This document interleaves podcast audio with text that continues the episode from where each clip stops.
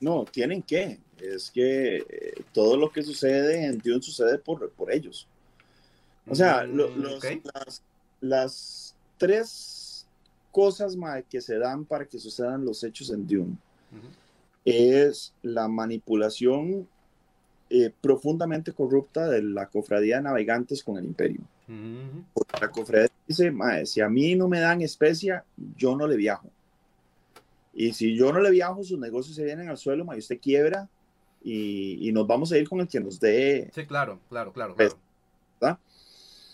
Mae, tanto así, tanto así que la cofradía de navegantes mae, tenía un negocio con los Fremen para no poner satélites eh, ambientales y otro montón de carajadas, mae, de- porque los Fremen les echaban especia por debajo de la alfombra a los navegantes con tal de que los manos se metieran mae, a revisar qué había en el desierto profundo.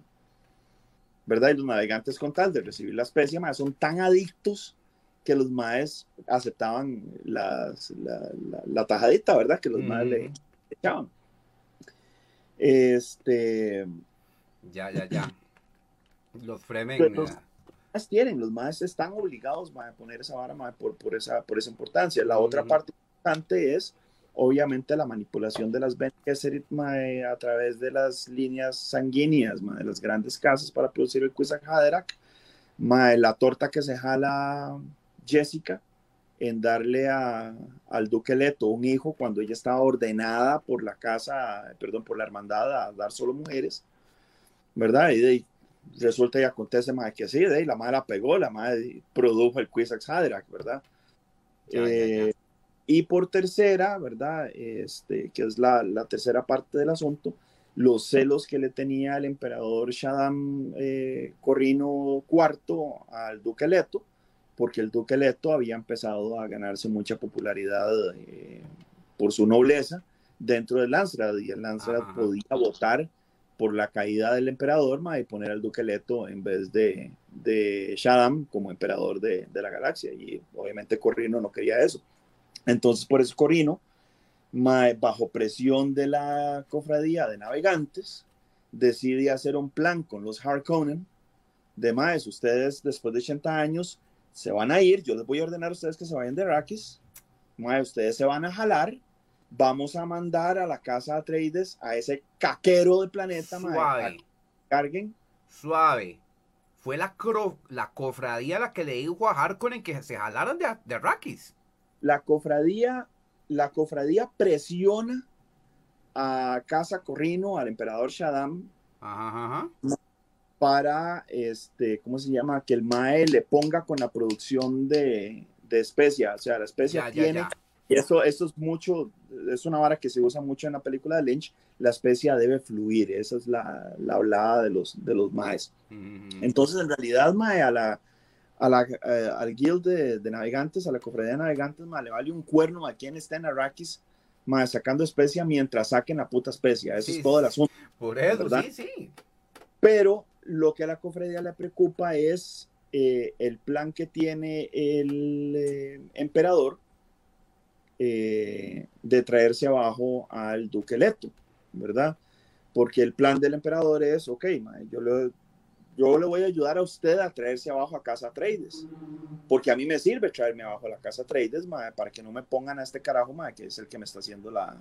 Ya, Eh, ya, ya, ya, ya, ya. Esa es la Entonces, trama. Yo les voy a decir a ustedes, mae, que ustedes se van. Ustedes se van a hacer los muy enojados, pero me van a hacer caso. Mae, se jalan planeta. ¿Ok? Cuando se jalen del planeta, entonces yo le digo a Traders, mae, que se pase a Rakis, mae, que lo pongan a minar, mae. Le vamos a dejar, mae, solo porquería para que los maes no puedan sacar, mae, la minería como tiene que ser, mae. Y con eso nos aseguramos de que los maes se vengan abajo en popularidad. Porque son los que se pasearon, mae, en la producción Ya, de ya, especies. Claro, Ahí es donde la cofradía mae, pega el brinco y dice, no, suave un toque. A nosotros nos tiene que seguir fluyendo la vara, vean a ver qué putas hacen. Entonces, Ah. entonces, mae, se le ordena a Harkonnen que de su propia stash de especia se supla lo que no va a sacar a Trades mae, durante un tiempo. ¿Ya? Y que después, una vez que los maes tengan Arrakis, mae, lo van a poder completar otra vez, no importa. ¿verdad? Entonces Harkonnen se va, quita a Raban, que es un monstruo de- de, eh, Arrakis, mandan a los Atreides, los Atreides van a Arrakis sabiendo que es una trampa, pero lo aceptan porque Ujú. tienen que, políticamente, están obligados a aceptarlo. Ya, claro, claro, claro. ¿verdad? Pero ellos saben que es una trampa, lo saben. Y no solo eso, esto, esto no sale en la película del Ujú. 9 y es importantísimo en el libro. Ellos van a Arrakis sabiendo que son un traidor. Lo que pasa es que no saben quién es. Hijo de pucha madre, nombre. Y, y En yo- la novela, en la novela my, Shadow Mapes, que es la Fremen a la que Lady Jessica entrevista y Ujú. que le regala el Chris Sí, sí. ¿verdad? El ritual. Ajá, ajá. ella, eh, eh, ¿cómo se llama? Por lealtad a Jessica, ella le, le dice, Mae, ustedes tienen un traidor en esta casa y necesitan mae, encontrarlo antes de que el Mae se pase en todo. Ujú. Y todo el asunto este con los traidores es, es, eh, es nada más para desestabilizar emocionalmente a los Atreides y que los Maes estén eh, con la jupa en- cuando los Maes hagan su ataque final. Claro. El emperador dice, bueno, Maes, les vamos a dar unos meses a que los Maes se la pelen, ¿verdad? Y una vez que se la pelen, ustedes le van a caer a los Maes bajo la, el ideal de venganza. Ustedes ya. tienen venganza en contra de Casa Traders, la han tenido durante cientos de años y generaciones. Y ahora, como nosotros los quitamos, como yo los quité a ustedes de Arrakis, mae, por poner a estos más, ustedes van a ejecutar su venganza en contra de los Atreides. Van a caerles en un ataque mortal. Ok. Y yo me voy a encargar de mandarles tres legiones de mis tropas Sardaukar, que son las legiones más monstruosas que hay en el universo. Más aparte ese sitio tan apocalipsis. Ah, disfrazadas de Harkonnen, hojas. Esto no sucede en la película, ¿verdad? Disfrazadas de Harkonnens, mae, para que la gente no sepa que yo me estoy metiendo en la bronca. Mae, y es entonces, que... Sardaukar, vestidos de mae, se van a encargar de matar a todo el mundo. Mae, sí. Ma- Lo que usted haga, mae, con el duque es Este- problema suyo. Nada más quiero, mae, que tenga una muerte decente. Eso es. Y ahora hablando, ya llegamos a otro punto al que yo quería llegar porque, por ejemplo, está- me están hablando, por ejemplo, de la cofradía, me la, me la han descrito como si acaba yo de leer el libro y entonces ahora quiero llegar a este punto, ya hablando también otra vez con la película. A ustedes, vayamos con sus decisiones, digamos, Byron, este, para usted, ¿quiénes quedaron mejor adaptados en la película con elección de casting y su interpretación? Sí. Es que está rudo, pero sí quiero saber, quiero, de verdad, me interesa, o sea. Elección de casting o interpretación del personaje per se. Su trabajo, Porque yo su siento trabajo. que son. Sí, exacto, porque yo siento que, digamos, que ver la interpretación de alguien versus cómo la persona interpretó al personaje, o sea, es como, mira, es que este físicamente yo lo veo más parecido, pero este otro yo siento que actuó mejor, aunque Tengo no una- me Te- gusta. tengo una mejor idea. Y hagámoslo en este punto que fue, por ejemplo, lo que yo hice con Lord of the Rings. ¿Te leíste el libro? ¿Y cuál, digamos, se acercó al concepto que vos tuviste cuando leíste el libro? Ok, bueno, em- em- empecemos Ajá. con el que menos. Y no es por ser Dele, dele, dele. pero, pero no es algo indispensable. No Mm. es algo indispensable en este personaje. Este. mm, Dele. A ver, a ver. Ay, este. Liet Kynes. La planetóloga. Ah, sí. Porque originalmente Es un es un mae. hombre. Sí, es un mae. Sí. Pero, más allá de eso, es solamente porque no es como describen al personaje físicamente, aunque sí lo hizo muy bien. De hecho, De hecho, o sea, sí. usted sí. compara al personaje, por ejemplo, hasta con la versión de David Lynch, es idéntica, o sea, hace, hace la misma, o sea, yo creo que hasta casi que los mismos diálogos hicieron. Ma, O sea, yo le a mí- tengo que rellenar los zapatos de Max von Sydow. Mae, Max von Sydow hizo ese ma hizo ese personaje. en la versión de Lynch es Max von Sydow el que hace de Hijo de mi alma, ah, con razón, mae. No, qué éxito. Entonces, ¿ella qué le pareció, bien o mal? Porque eso es lo que estoy preguntando. Sí, sí. A, a mí me gustó mucho, Ah, ok. ujú. le dieron más protagonismo en esa película Sí, que en la anterior. Eh, Y alguien que yo estoy esperando mucho, que yo sé que mucha gente odia a esta actriz, que es eh, Zendaya, pero yo sí estoy esperando mucho de este con el papel de, de, de Shani.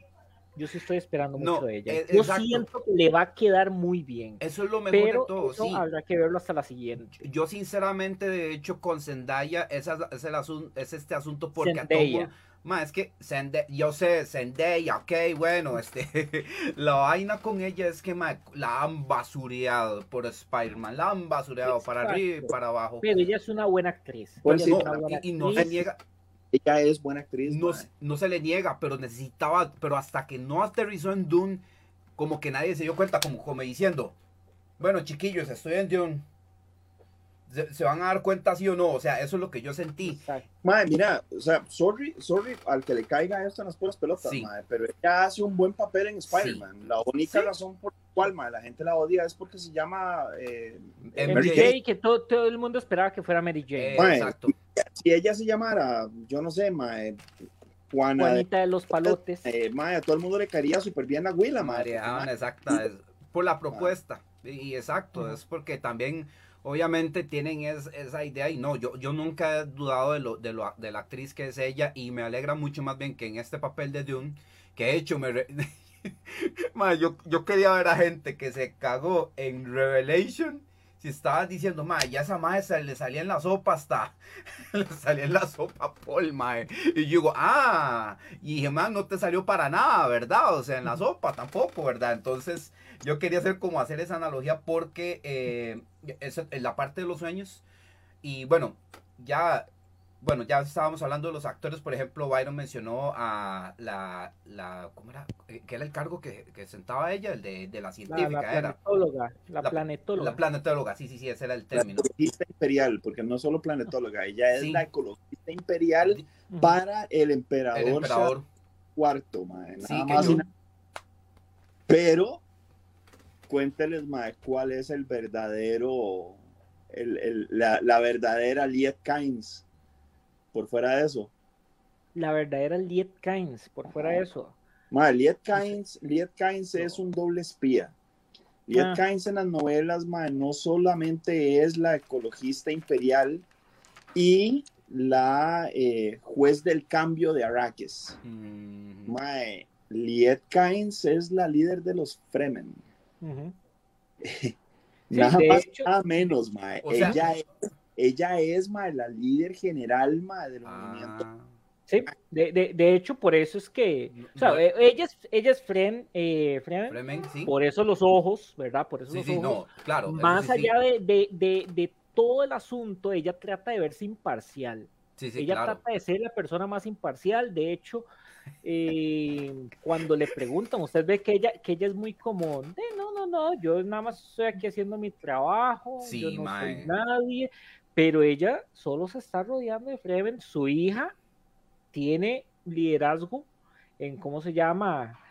Eh, con, con, este pueblo. Ya, y, y, aún así es aún superior a Stilgar. Sí, eso iba a decir yo, Stilgar. Ya le iba a decir Javier Bardem, pero sí, sí. Este... Stilgar, Stilgar es de hecho el segundo de, de, ya, de, de Liet Kynes. Y Liet Kynes en el libro, que es hombre, es el papá de Chani. Ah. Que es el, el, la que se va a convertir en Zendaya. Zendaya. Eh, Qué increíble. Eh, de, de Paul Atreides, y en esta película no hacen ningún tipo no. de mención de la de, decir yo, que ella tiene, digamos, con, no. con, con Chani, de verdad, eso lo dejaron completamente. De, de, de hecho, sí, o sea, a, a, yo sentí que algo que hubiera, le hubiera dado un mayor protagonismo a Shani aquí era el asunto de las visiones las visiones de, este, de Paul, ahí faltó mucho que agregar. O sea, la gente se quedó como con esa duda, pero, pero es que por lo mismo no le quisieron dar el protagonismo mm.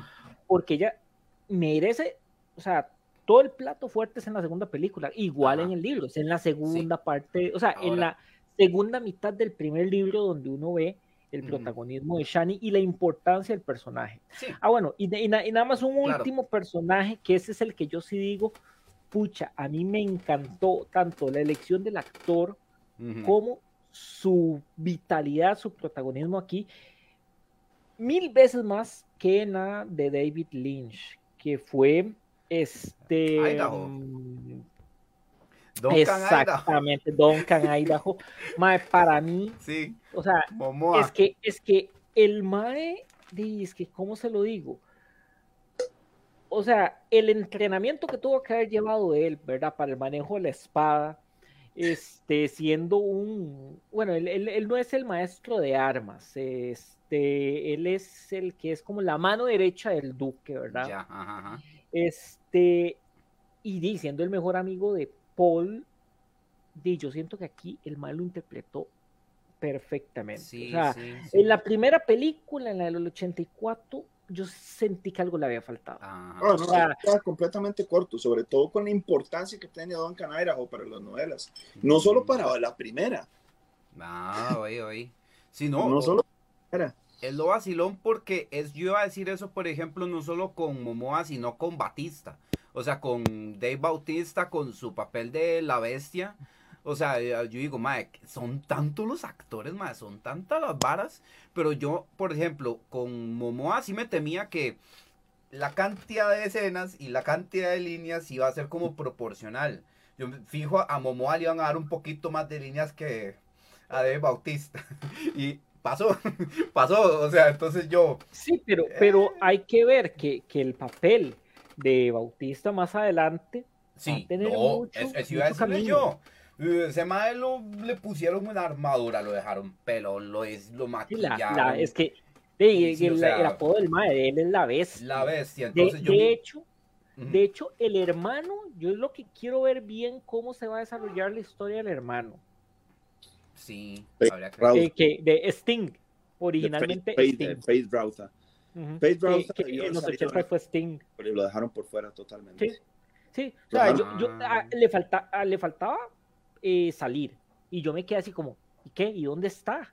Ahí, ahí vamos, digamos, aparte de lo que quería yo eh, contar ahora, una de las cosas más importantes más que se quedaron por fuera de la narrativa de Villeneuve es eh, la constante traición que hay entre las partes, porque, digamos, Harkonnen, el, el varón, le promete a, a Peter de Vries, que es el mentat de él, que es un degenerado monstruoso en el, en el libro, le promete a Peter darle el, eh, el ducado de los mm. Atreides en Arrakis, porque el Maya se lo quiere quitar de encima, está harto de él, porque Peter es un criado, ma, es un insolente, ma, y, y, el carajo tiene unos unas ansias de poder, ma, que rivalizan con las del el varón. Entonces, cuando dice, ah, lo voy a poner a, a, usted a que sea el que gobierne Arrakis, sabiendo que Peter es tan monstruoso, mae, tan degenerado, mae, que Arrakis lo van a detestar, mae, y lo van a mandar a matar. Y una vez que lo maten, entonces mae pone a Fade Rauta. Porque el mae ni siquiera quiere poner Raban. Raban el problema es que el, carajo es tan, tan opresivo, mae. Es tan bestial, mae, para exprimir a mae, que el mae ya no quiere seguirlo poniendo ahí, mae, porque de, mae, eh, ya tiene a todos los Fremen encima por el asunto, ¿verdad? Entonces él Aid va a poder controlar con un poco menos de mano dura el asunto, pero siempre dejando claro quién es el que tiene los pantalones, cuál es la casa que tiene los pantalones en Irak. Y ahora que ustedes, ya que estamos hablando de estos detalles, por ejemplo, atando cabos, ya hablando de, por ejemplo, de pareceres de personajes, siento yo que es un clavo que yo tuve. En todos, todos, todos los personajes y eh, tal vez el clavo más grande que no solo he tenido yo, sino cualquiera que vaya a ver la película que se vaya sin ver nada, es el mismísimo varón Harkonnen. O sea, ¿cómo vamos a explicar que un gordo pelón, pero, pero un gordo espiropo, o sea, una, eh, eh, es, una, es un icono de la obesidad, el, bendito varón Harkonnen. Este, y se quedó con la película. Tiene tanto, o sea, tiene tanto peso en un imperio donde son guerreros, son seres hostiles, son, o sea, me explico, tiene que ser el, una mega, yo, yo al principio yo digo, este ma debe ser una megamente, o el debe ser, o sea, para terminar de, por ejemplo, lo, lo, que yo estaba tratando de entender, porque, digamos, yo digo, de seguro el mae o está haciendo este ritual, o es una especie que seguro en la película me van a decir que seguro es como una tradición o que el Mae asimila por ser el papá de todo el imperio, ¿verdad? Eso me imaginé yo. Por ahí me han tirado spoilers y toda la vara de que esto creo que fue una maldición de las Bene Gesserit, creo. Y este, entonces por eso digamos, como volvemos a decir, tal vez la película no explico esa vaina porque aparentemente es más denso a como me imagino que me lo van a contar. Entonces ya yo estaba como, hijo de pucha, o sea. Mae, Dennis no va a llegar a esto, mae, porque esto es una en, que se narra en los tres libros post la, eh, ¿cómo se llama? El último libro, el sexto libro. Ok, esto, después de que Frank Herbert escribió seis libros, mae, el más escribió tres más. Y esos tres libros más, mae, son pre a el primer libro de, de Dune. Entonces se cuentan cosas como la yihad butleriana, la creación de las grandes casas, etcétera, etcétera, etcétera. Después, pero Richard... La cuestión con el varón. Sí, ajá, Mae, Vladimir originalmente mae, era un gigante mae, súper musculoso. Estamos hablando tipo He-Man. Ya. Es un carajo de más de dos metros y resto, mae, voluminoso, músculos, mae, una vara realmente monstruosa, mae, fuerte, eh, con una voz potentísima, mae, súper baja. De hecho, eso, eso eh, eh, Frank Herbert es muy específico en ese toque. Específico en, en, el asunto de la voz del varón. Habla como el mae de The Green Mile, como Michael. sí, como Michael Clark Duncan, oiga. Correcto. Y este y Vladimir tenía el pelo rojo acolochado, pero rojo mae llamas en la cabeza. Me explico, ese tipo de pelirrojo. Sí, sí, encendido, encendido. Con lo que se llama un Widow's Peak, ¿verdad? Con, y dos entradas muy grandes, tipo el pelo de Vegeta. Como, y todos los de su familia eran iguales, todos tenían el pelo rojo, con grandes entradas. ahí estoy en el borde de soltar un mega super spoiler para más adelante, pero no lo voy a no lo voy a soltar porque no sé si Denise lo va a tocar en la mm. película que sigue o en la siguiente. Entonces no me voy a meter en esa vara. Sí, tranquilo, tranquilo, tranquilo. Pero, pero, este, pero es un detalle importante.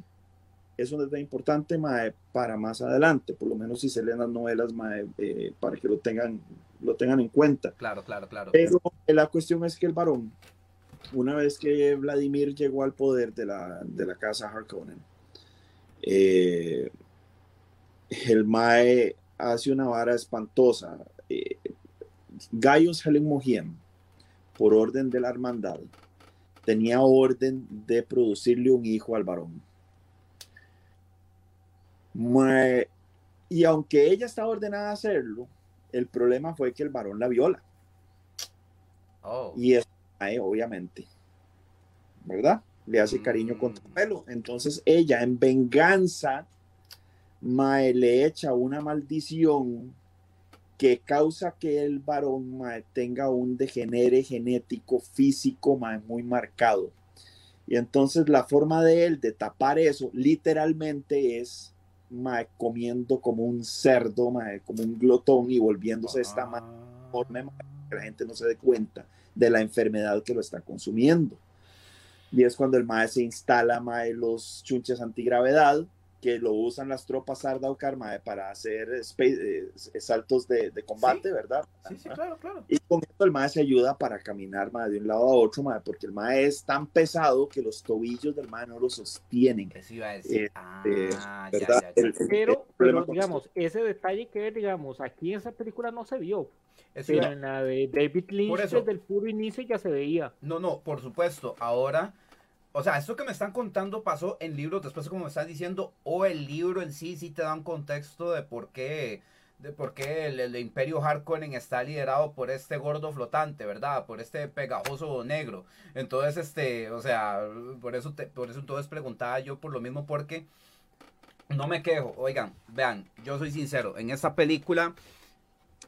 Eh, es un balance que normalmente uno tal vez hace cuando uno narra una película y también es por adaptar, ¿verdad? Una obra muy importante que ya por sí misma es completa. Entonces, eh, hay cosas que uno quisiera apreciar, que por dicha yo agradezco mucho y que de hecho quería, me lleva a otro punto. puña, y es que me pongo a ver que ya estamos por, por hora y media, entonces no sé, Richard, este, ¿vos seguís o- Ah, bueno, bueno, bueno.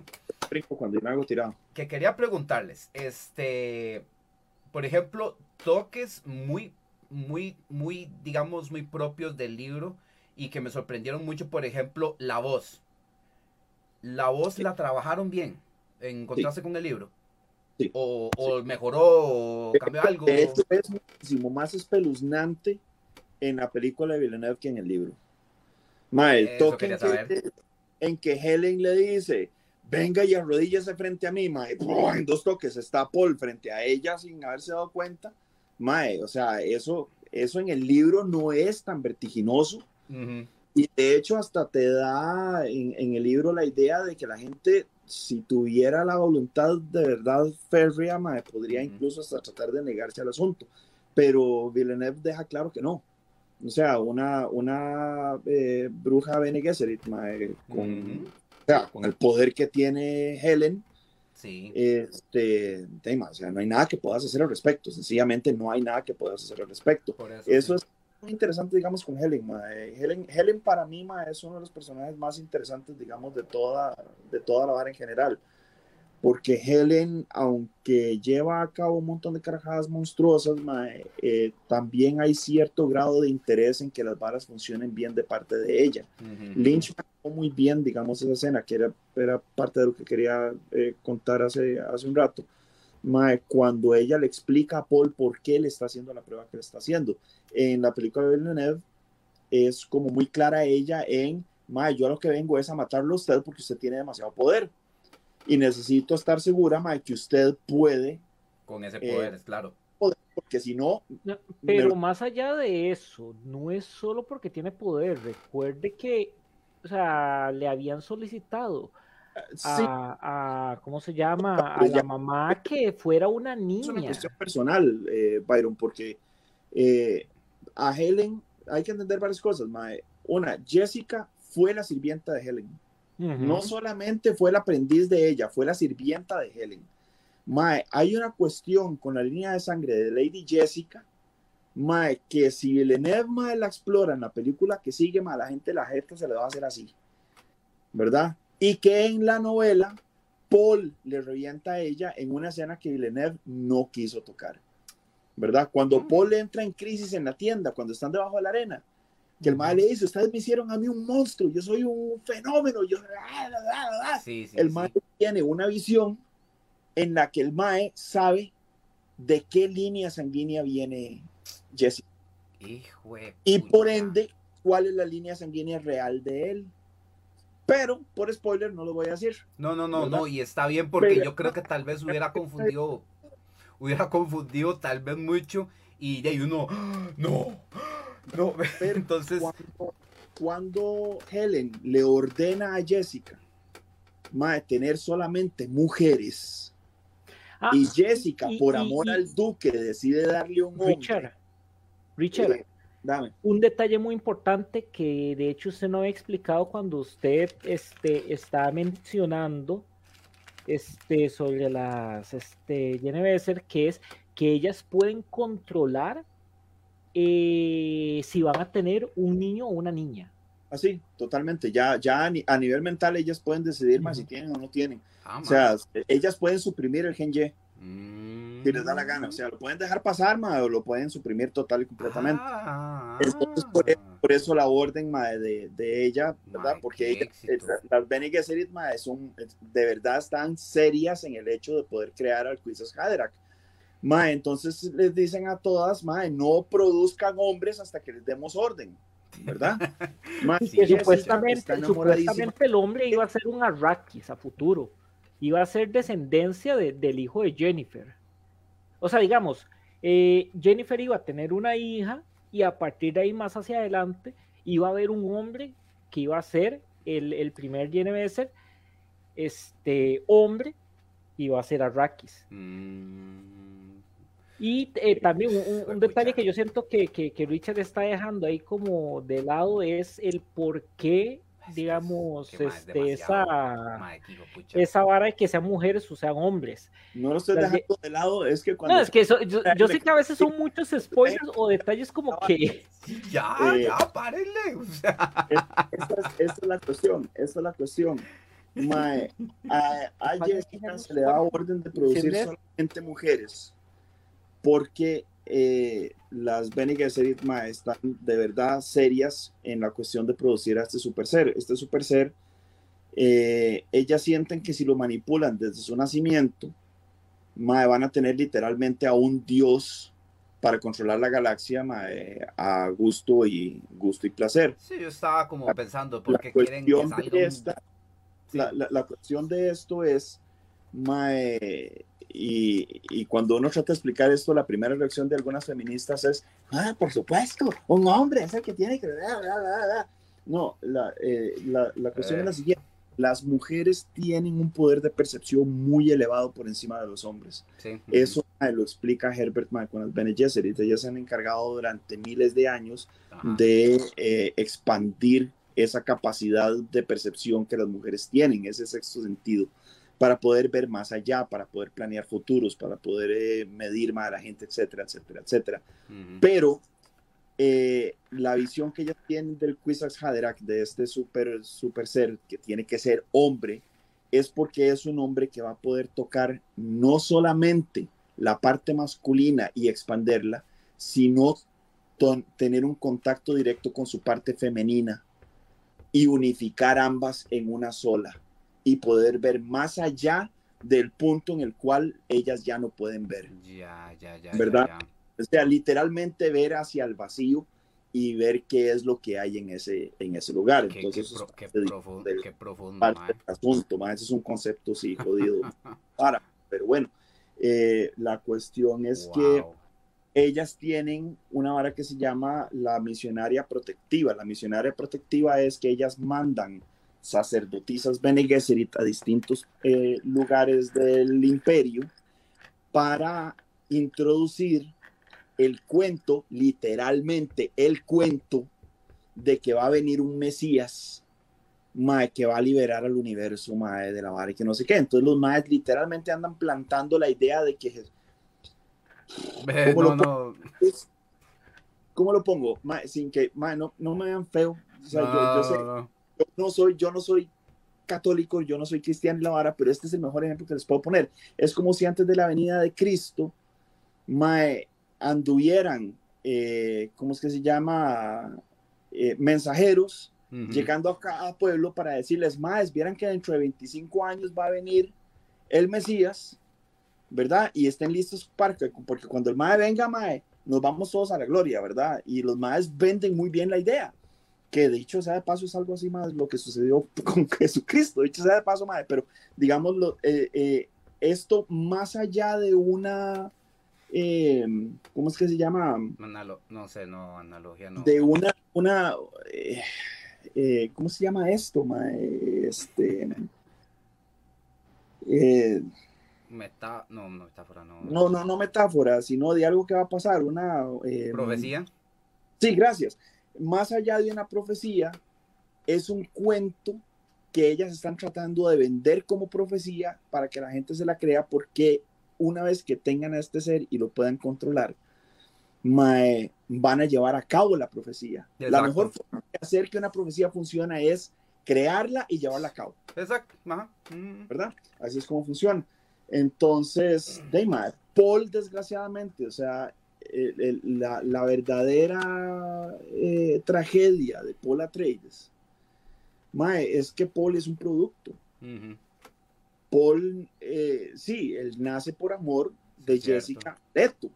Mae, pero todo lo que crea a Paul es el producto de la manipulación de, las, a través de miles de años y él se da cuenta de eso. Lo que pasa es que una vez que el mae queda contra la pared, lo único que le queda al mae es o me muero como un portiocero en el, en el desierto y no hago nada, o me aprovecho de lo que ellas mismas han estado haciendo, ¿verdad? Y agarro esta leyenda y la manipulo a mí.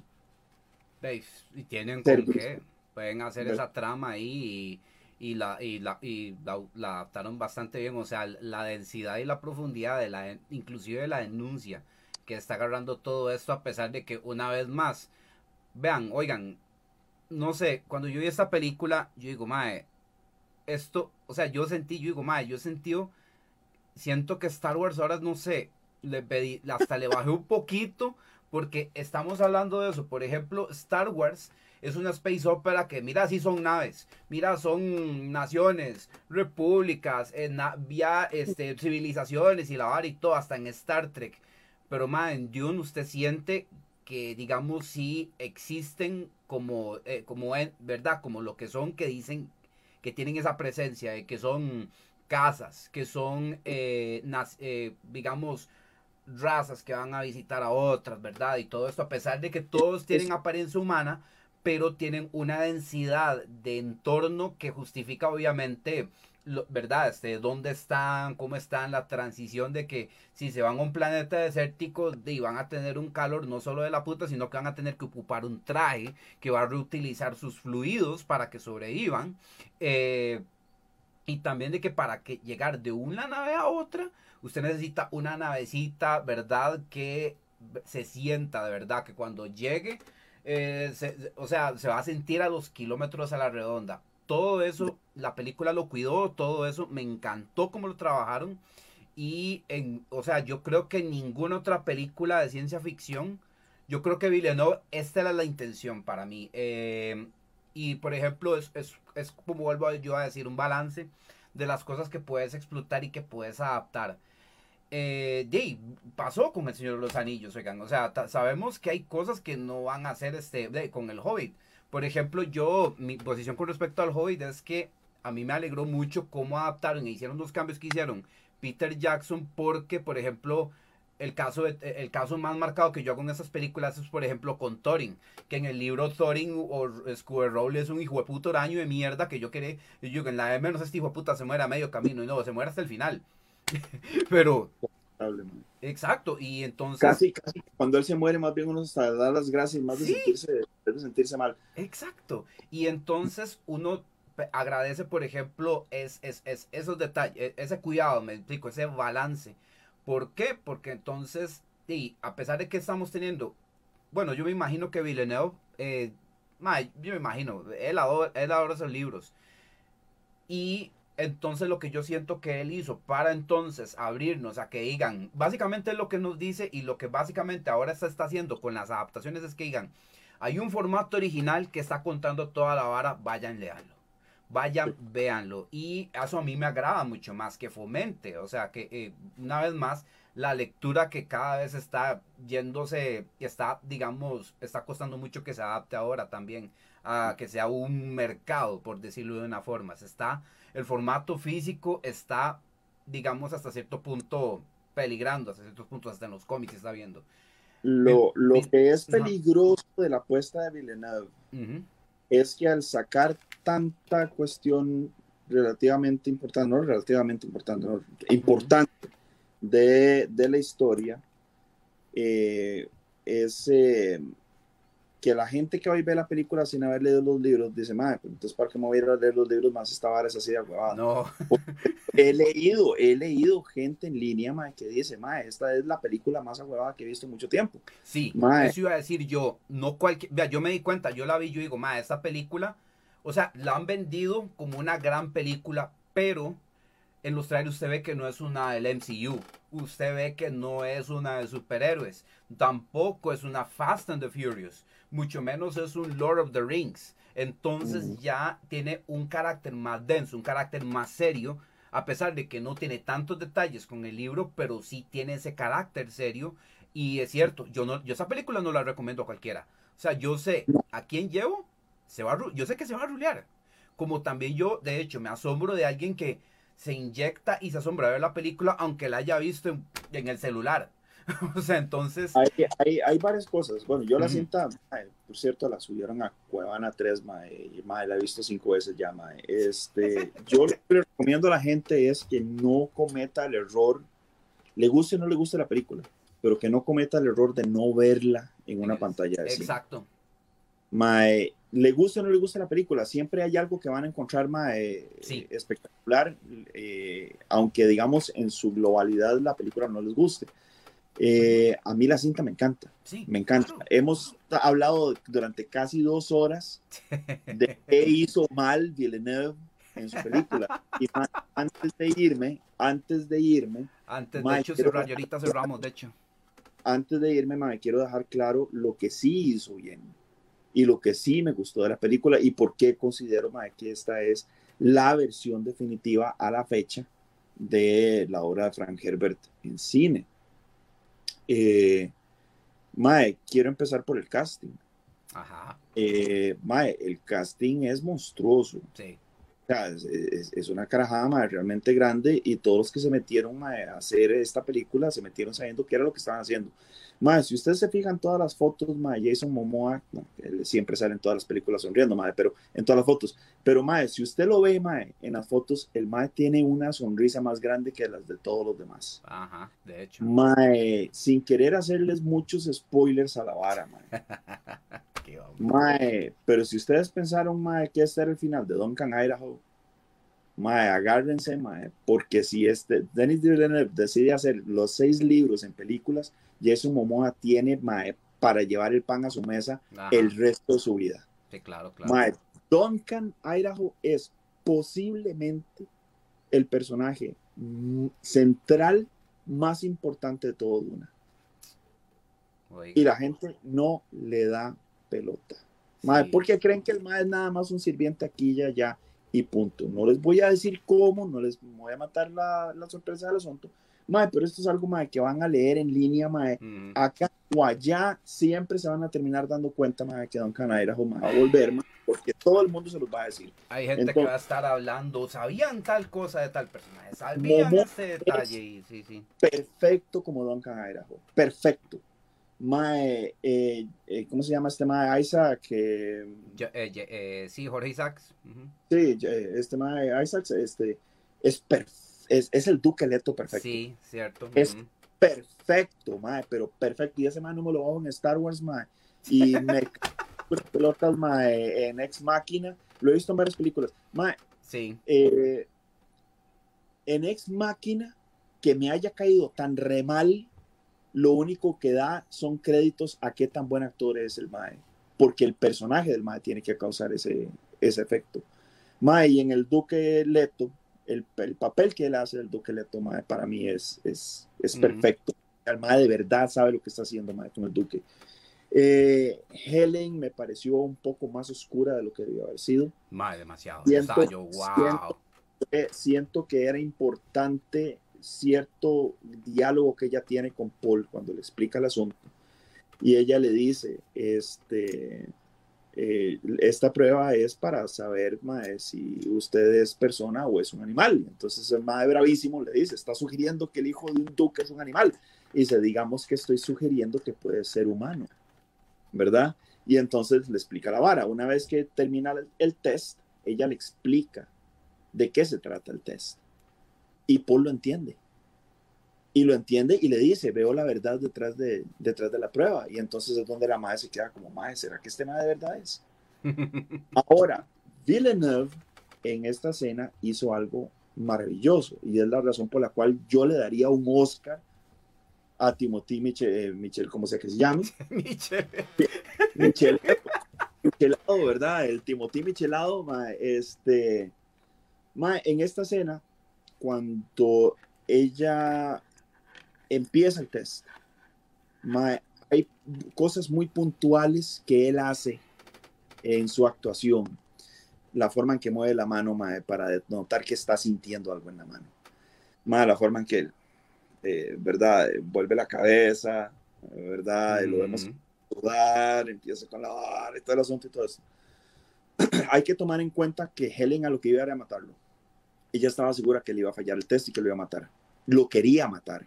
Es- ella venía brava y venía con acción vengativa ma, en contra de Jessica por haberla desobedecido. Ujú, Sí, sí, eso sí lo. Cuando ella está haciendo el test a Paul y Paul empieza a cantar el, el- el canto para tranquilizarse sobre el miedo, ¿verdad? Sí, cierto.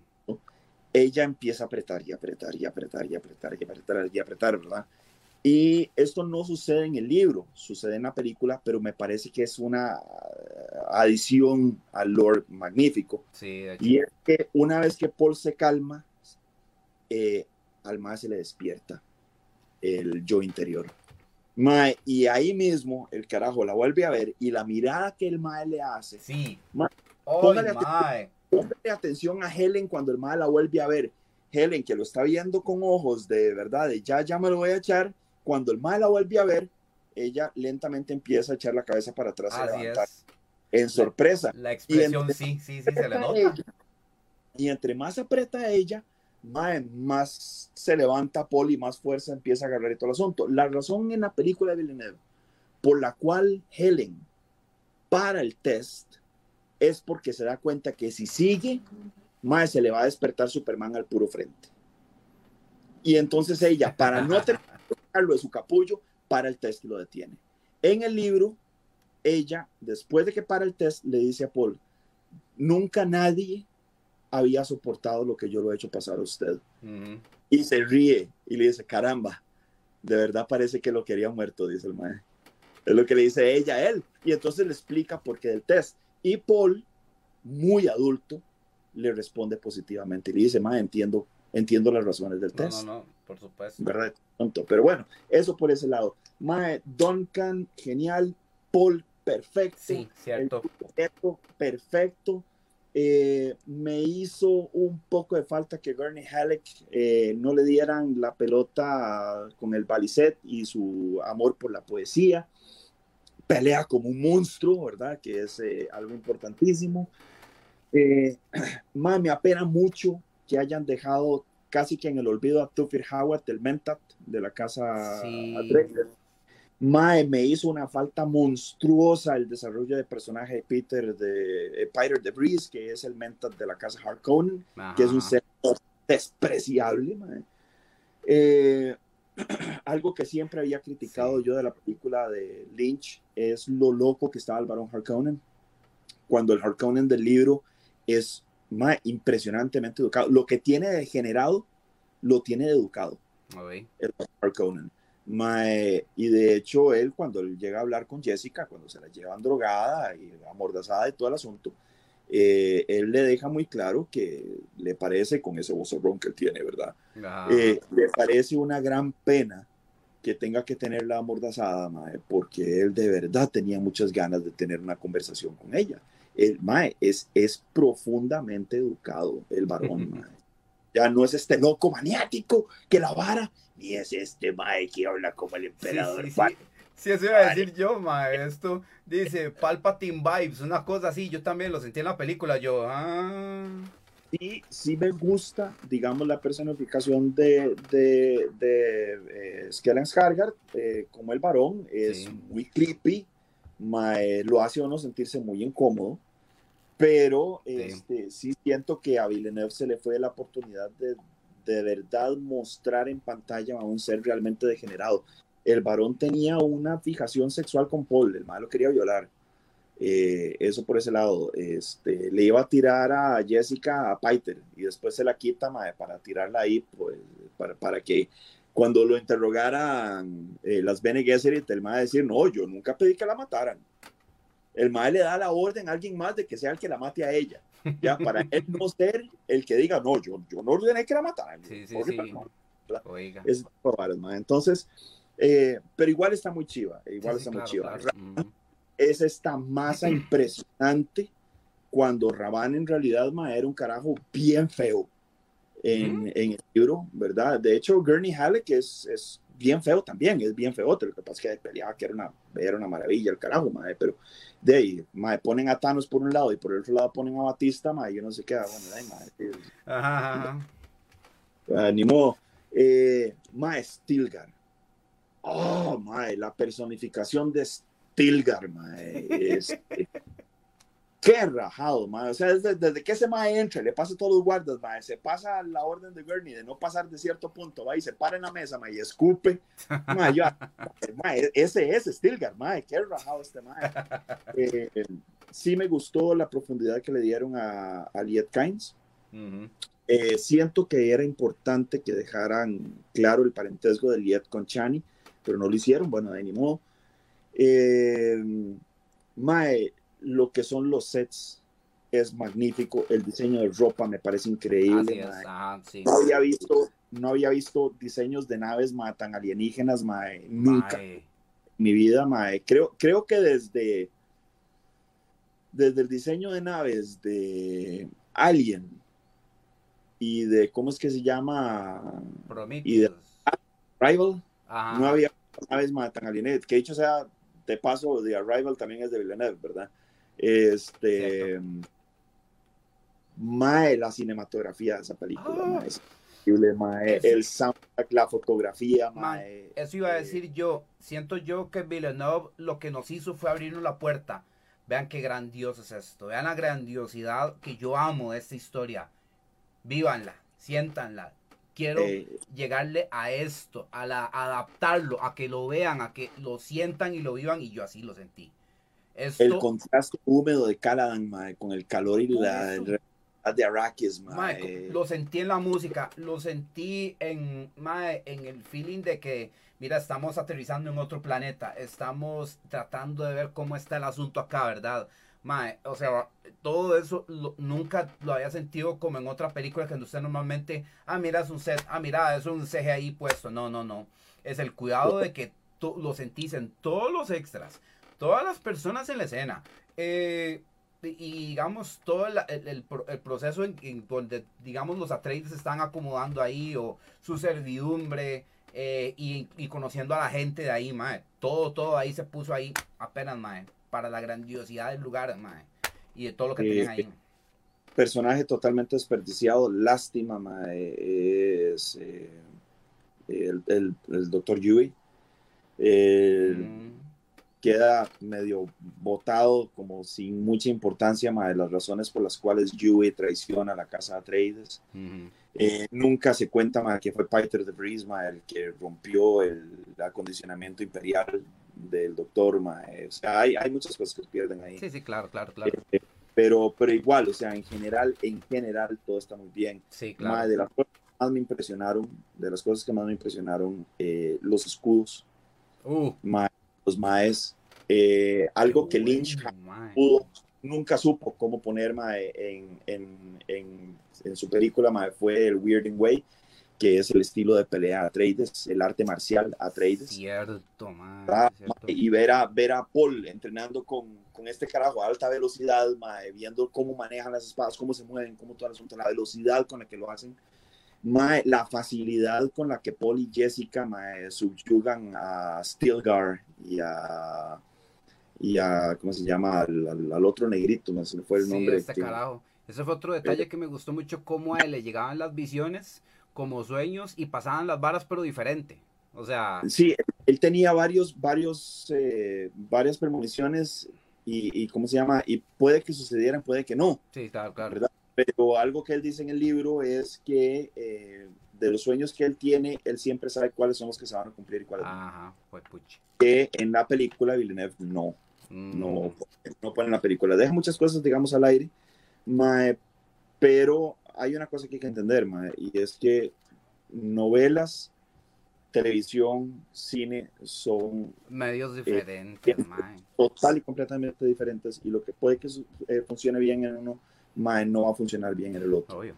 Mm. Entonces, eh, hay cierto, Villeneuve está dejando cierto grado de misterio, está dejando cierto, cierto grado de, de, que uno sea el que trate de rellenar la cuestión, digamos, para mantener el misterio de, de las cosas que están ocurriendo, ¿verdad? Y más adelante, pues llevarse la sorpresa con eso. Pero en general, en general, este, a mí me parece que lo que el carajo hizo es, es, es, maravilloso, es maravilloso. Quizá fui a ver la película con eh, expectativas demasiado altas, porque recién acababa de ver la película de Lynch otra vez, estando fiebre, vi la serie de, de sci-fi. Me compré el libro, que la última vez que yo visité Arrakis fue hace casi 30 años que, que yo me leí los seis libros. y cuando chance de leerlo, estoy durante el día, ma, y estoy escuchándolo en audiolibro, ¿verdad? Que me encontré una adaptación teatral buenísima, ma, de, de Dune en, en YouTube.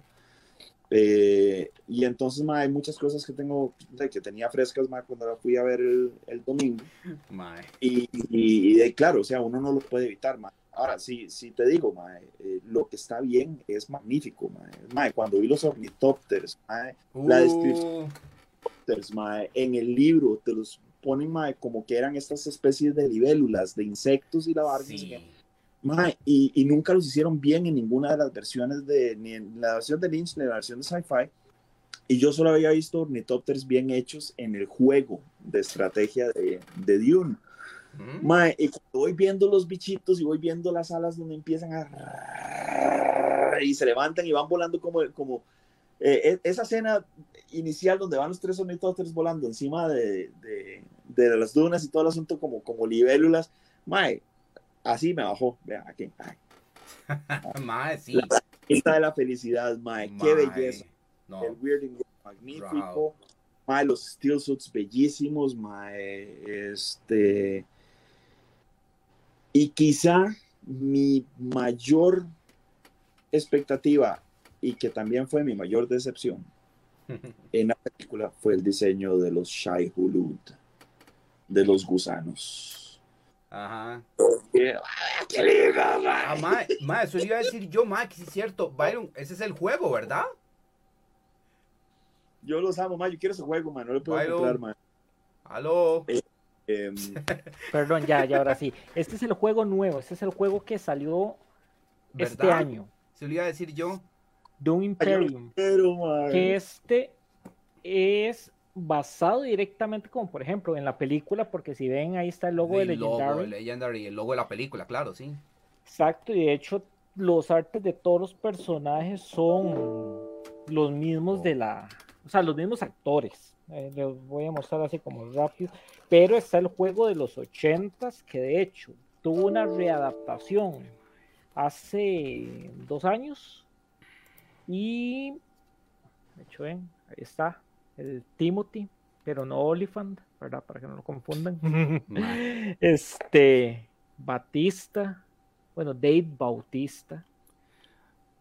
Y son artes pintados, estoy viendo, no, no son fotos. Exactamente, no, no son fotos, son, son este, dibujos, o sea, súper bien hechos y oficiales. ¿Qué tipo de juego? ¿Es, es un deck, es un deck building? O... Este es un deck building. usted sabe que yo le tengo un amor increíble a los deck building yo y también. está considerado como uno de los mejores juegos que ha salido en los últimos años. Es mi criptonito en este momento y en este momento está en el en el vamos a ver eh, yo creo que está en la posición número uno en BGG en, en, en cómo se llama en Board Geek como el, el juego más no mentira está en el top 3, está en la posición 3 como el juego de lo que más se está hablando en este momento. Ah, y en posición número 1 está la readaptación del juego de los 80, pero no el de 2019, sino que lo están volviendo a readaptar por segunda vez eh, con base en la película. No, hombre, O sea, entonces este año salen dos juegos, o sea, de la película.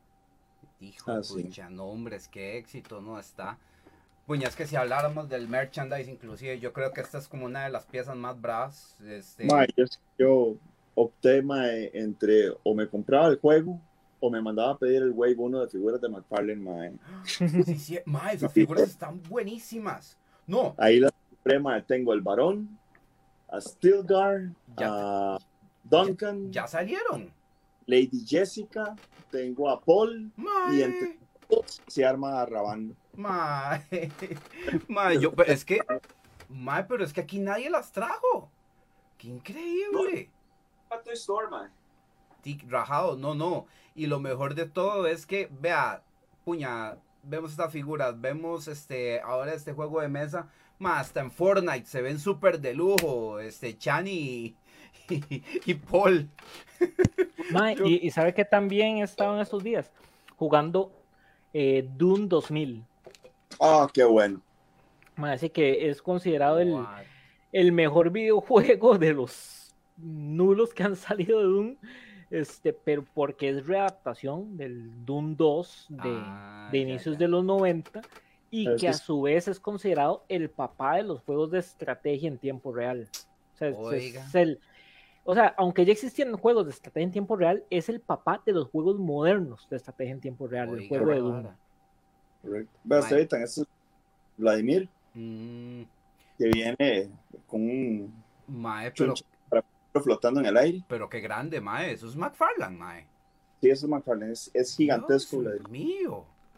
Mae, está Vladimir, eh, Sí, es que McFarlane, bueno, sí, ese es el tamaño que sí espero de unas McFarlane, mae. Está súper bien, mae. Stilgar, Mae, Mae, que- su máscara y su. ¿verdad? El asunto. Sí, Todos sí. traen su Chris Su Chris, ajá, su Chris, sí. ¿verdad? Eh, Duncan Idaho, Uy, ma, no, qué bonitas, mae. Viene- vienen con todos, todos vienen con traje, con steel suit, ¿verdad? Eh, Jessica, Jessica también, mae, qué hijo de pucha. está bien. guapona, mae. Paul, que es idéntico, mae. Sí, sí, ya ahí sí no hay pierde.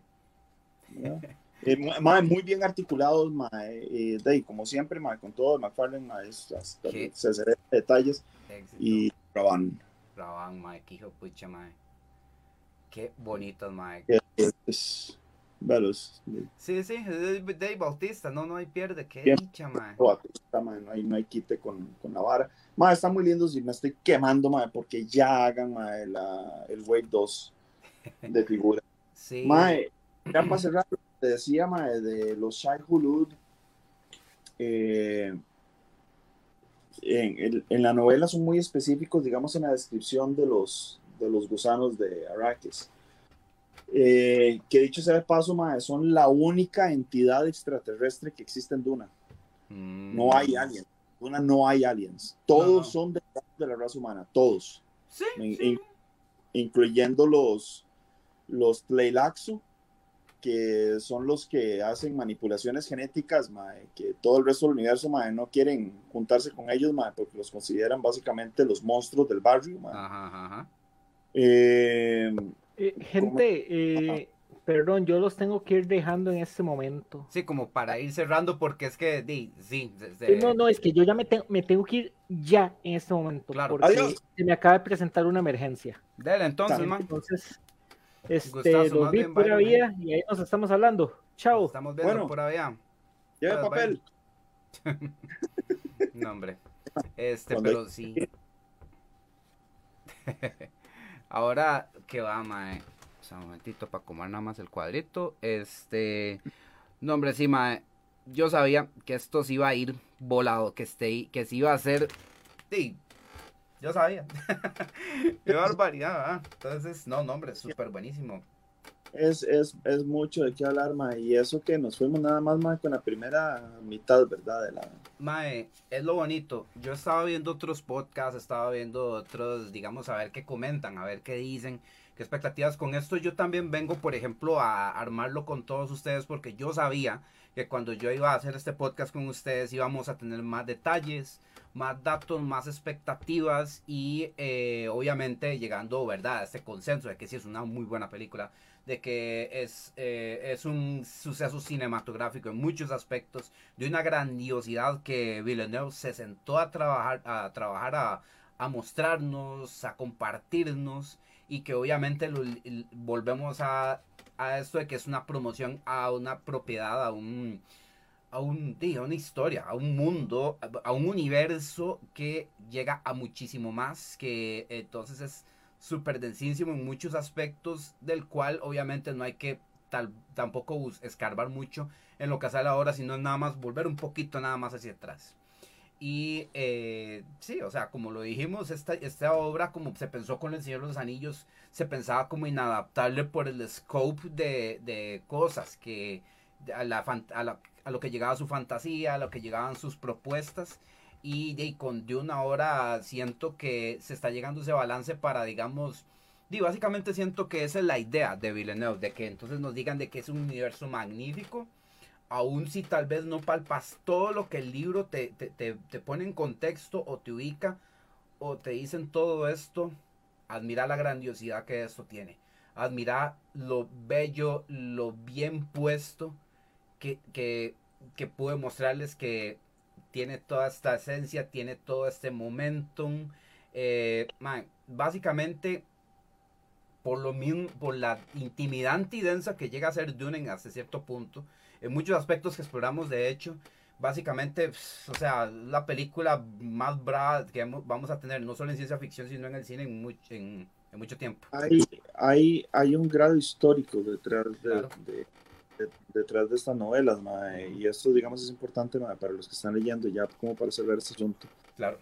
Y es que eh, Dune es, no solo ha sido el libro de ciencia ficción o las, la serie de libros de ciencia ficción más vendidas en la historia de, del género.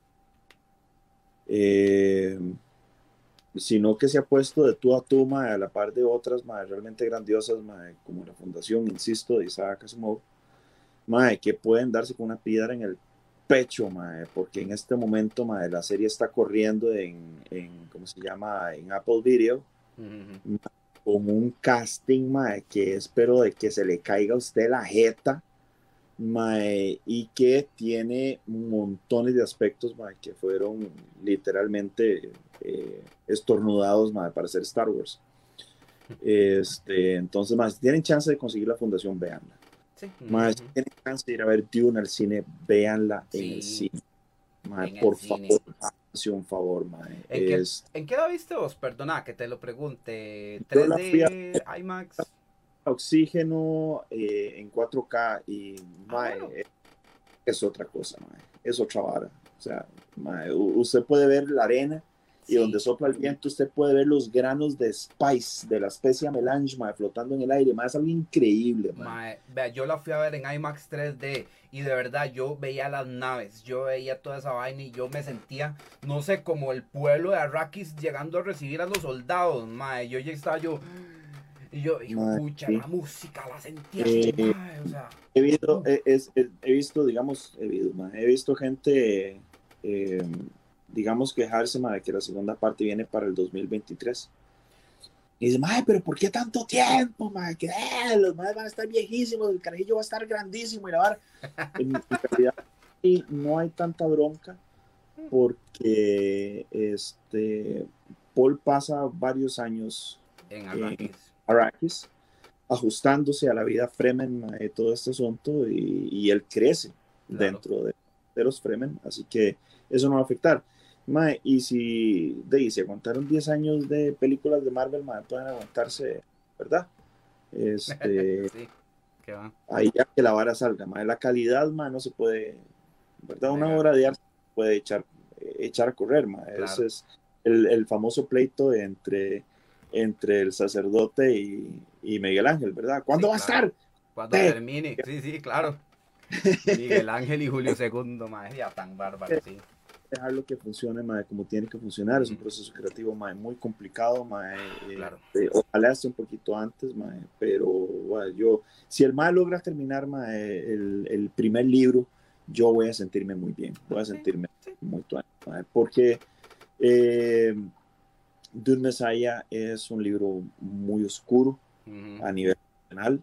My Children of Dune, ya la vara ya empieza a ponerse un poco más eh, complicada y de acción. Claro. ¿verdad? Y God Emperor of Dune y, ahí en adelante ya la vara se vuelve una carajada monstruosa, mae. Este, okay, okay. Pero, pero eh, sí es, digamos, sí es importante. Hoy, hoy en día leer, mae, no está muy bien de gente, mae, pero, pero valen la pena. Son libros que valen la pena este, y que van a expandir, digamos, la experiencia mae, de la película como tal. Mae. Yo lo veo de la siguiente forma, como me sucede, digamos, con El Señor de los Anillos. Yo amo las películas de Peter Jackson, no todos los cambios que tienen. Pero, cuando yo veo las películas de Peter Jackson y después me leo los libros, yo siento que los libros son como la edición expandida, ah. ¿verdad? Como, como, como el material extra salió en la película, ¿verdad? Y las escenas extras que cortaron cosas yo en el libro. Y, y con Dune eh, les puede funcionar eh, literalmente. Claro. Eh, Pero sí, hay sí. películas, hay otras películas que ojalá en el momento en que salieron les hubieran dado la misma, digamos, importancia histórica que tienen, Mm. eh, como es John Carter. John Carter, Ah, que es- para mí es una película hermosa. John Carter, y eso casi nadie lo sabe, fue el primer libro que escribió Robert T. Howard. Así es, antes de Eh, perdón, no Robert Howard, eh, el que escribió Tarzán, se me fue el nombre. Sí, Tarzán, este. Edgar Rice Burroughs. Edgar Rice Burroughs, fue el primer libro de Sí, Edgar sí, Rice son de los. Sí, sí, ya me acordé Cuando que. él, escribió, cuando él escribió Una princesa de Marte, por allá a los, ¿verdad? Al principio del siglo, este, él le pareció que la gente no le iba a dar pelota porque era demasiado fantasioso y lo Sí. que se vendía entonces eran historias mae, que fueran más realistas. Entonces Ah. decidió guardar y escribió Tarzán. Y una vez que Tarzán lo disparó a la fama, entonces el mae sacó el primer libro de John Carter. Lo que la gente no sabe, y es la razón por la que John Carter mae, eh, se fue al cuerno, es que cuando la gente le fue a ver el cine, dijo, mae, pero de, esto ya, esto es más de lo mismo, mae, esto ya yo lo vi, mae, esto ya- no, papá, usted lo que está viendo es el principio de todo, esta es la historia que dio pie a toda esta fantasía de ciencia ficción que usted ha visto durante años de años de años. No. Esto es Exacto, fue triste, o sea, lo, es, es vacilón porque fue como el corte con el que trabajaron estas películas de Disney, como por ejemplo Prince of Persia, que entonces yo estaba viendo que hey, Prince of Persia que presente tenía el pinche juego de Nintendo, ¿verdad?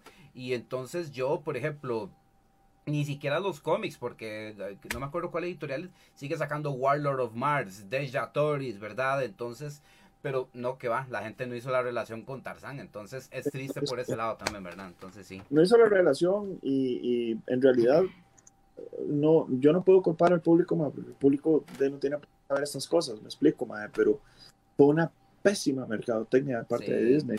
Debió haber vendido eh, John Carter como el pedazo histórico Exacto. que es dentro de la ciencia ficción y de la fantasía heroica de ciencia ficción Ajá. y no lo hizo, mae. Eh, por dicha, por dicha, con Dune, eh, sí hubo una mercadotecnia importante, Ah, sí. ujú. mae, y la vara sí se movió, y sobre todo, mae, como hay tanto fan del sci-fi que los ha leído y los ama, Sí. ha habido mucha, eh, ¿verdad? Eh, Sí, word of. De boca a oído, mae, Sí, de claro. decirse, mae, vara porque esta vara mae, es una maravilla, etcétera, etcétera, etcétera. Y eso Mm. ha hecho que se.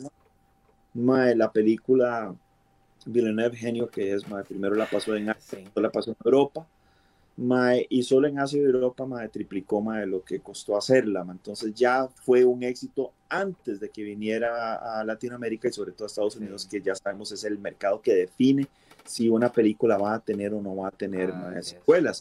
Y como ya es un éxito en general sin Estados Unidos, mae, obviamente mae, la secuela. mae, Sí, ya, ya.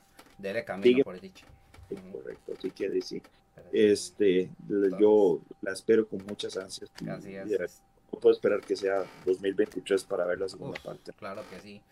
Y este va a ser un excelente podcast que de verdad esto yo creo que lo voy a seguir compartiendo. Voy a estar haciendo más compartidas y más movimientos como lo que estábamos hablando vos de que ahora se hizo como una campaña para hacer estas proyecciones estrenos alrededor del mundo que fue una estrategia buenísima que hicieron con Dune. Este, este, este podcast yo lo veo tan valioso en todo lo que hablamos hoy que hasta pueden volver a escucharlo si quieren para cuando se estrene la segunda película, digan, o sea, para agarrar expectativas, o sea, todo esto que hablamos son expectativas, básicamente unas, unos textos de hace años, unas historias defendísimas, profundísimas, y bueno, unos, unas labores que ahora, y por dicha, estamos llegando a ver bien, bien trabajadas en el cine, que y como no solo Richard, también yo y muchos de nosotros vamos a esperar. Ya saben, esto va a estar para Spotify, va a estar para eh, Anchor y los demás servers que se van con Anchor, por supuesto. En YouTube también va a estar para que lo chequen. Oigan, esto es súper valioso. Yo sabía que iba a estar cargado de esto por dicha. Atajé al Richard apenas que, bueno, desde que hicimos el podcast anterior teníamos esto pendiente de hablar de Dune, ¿verdad? Entonces, de verdad te agradezco. A pesar de que vos tenés, bueno, lo, el trabajo tuyo, yo sabía que por lo menos ahí te acompañó, ¿verdad? Para hacer el- la vaina y espero que de verdad de, puedas, ¿verdad? Este, este, cumplir, ¿verdad? El- lo que estabas haciendo ahorita. Sí, Eh, sí, ya, ya me voy a hacer sumergido. De hecho, ya me están contactando aquí. Entonces, Ah, Está bien. voy a tener las de, las de Byron. Gente, muchísimas gracias, de verdad. Espero no haberlos aburrido demasiado. Estevitan, como Mm, siempre, un placer. Sabe que ahí estamos, mae. Y, y de ahí no, este, vayan, véanla. Vayan, vayan, Véanla. vean. La gente, esta película ocupa su apoyo. En el cine, por favor, de verdad, disfrútenla, van a ver y con un buen criterio, no esperen una movie Marvel, de verdad, en buen, en buen plan, muy buenas noches, gracias a Richard, gracias a Byron, a grandes invitados que tuve el día de hoy. Descansen, nos estamos viendo, feliz Halloween. Pura vidota.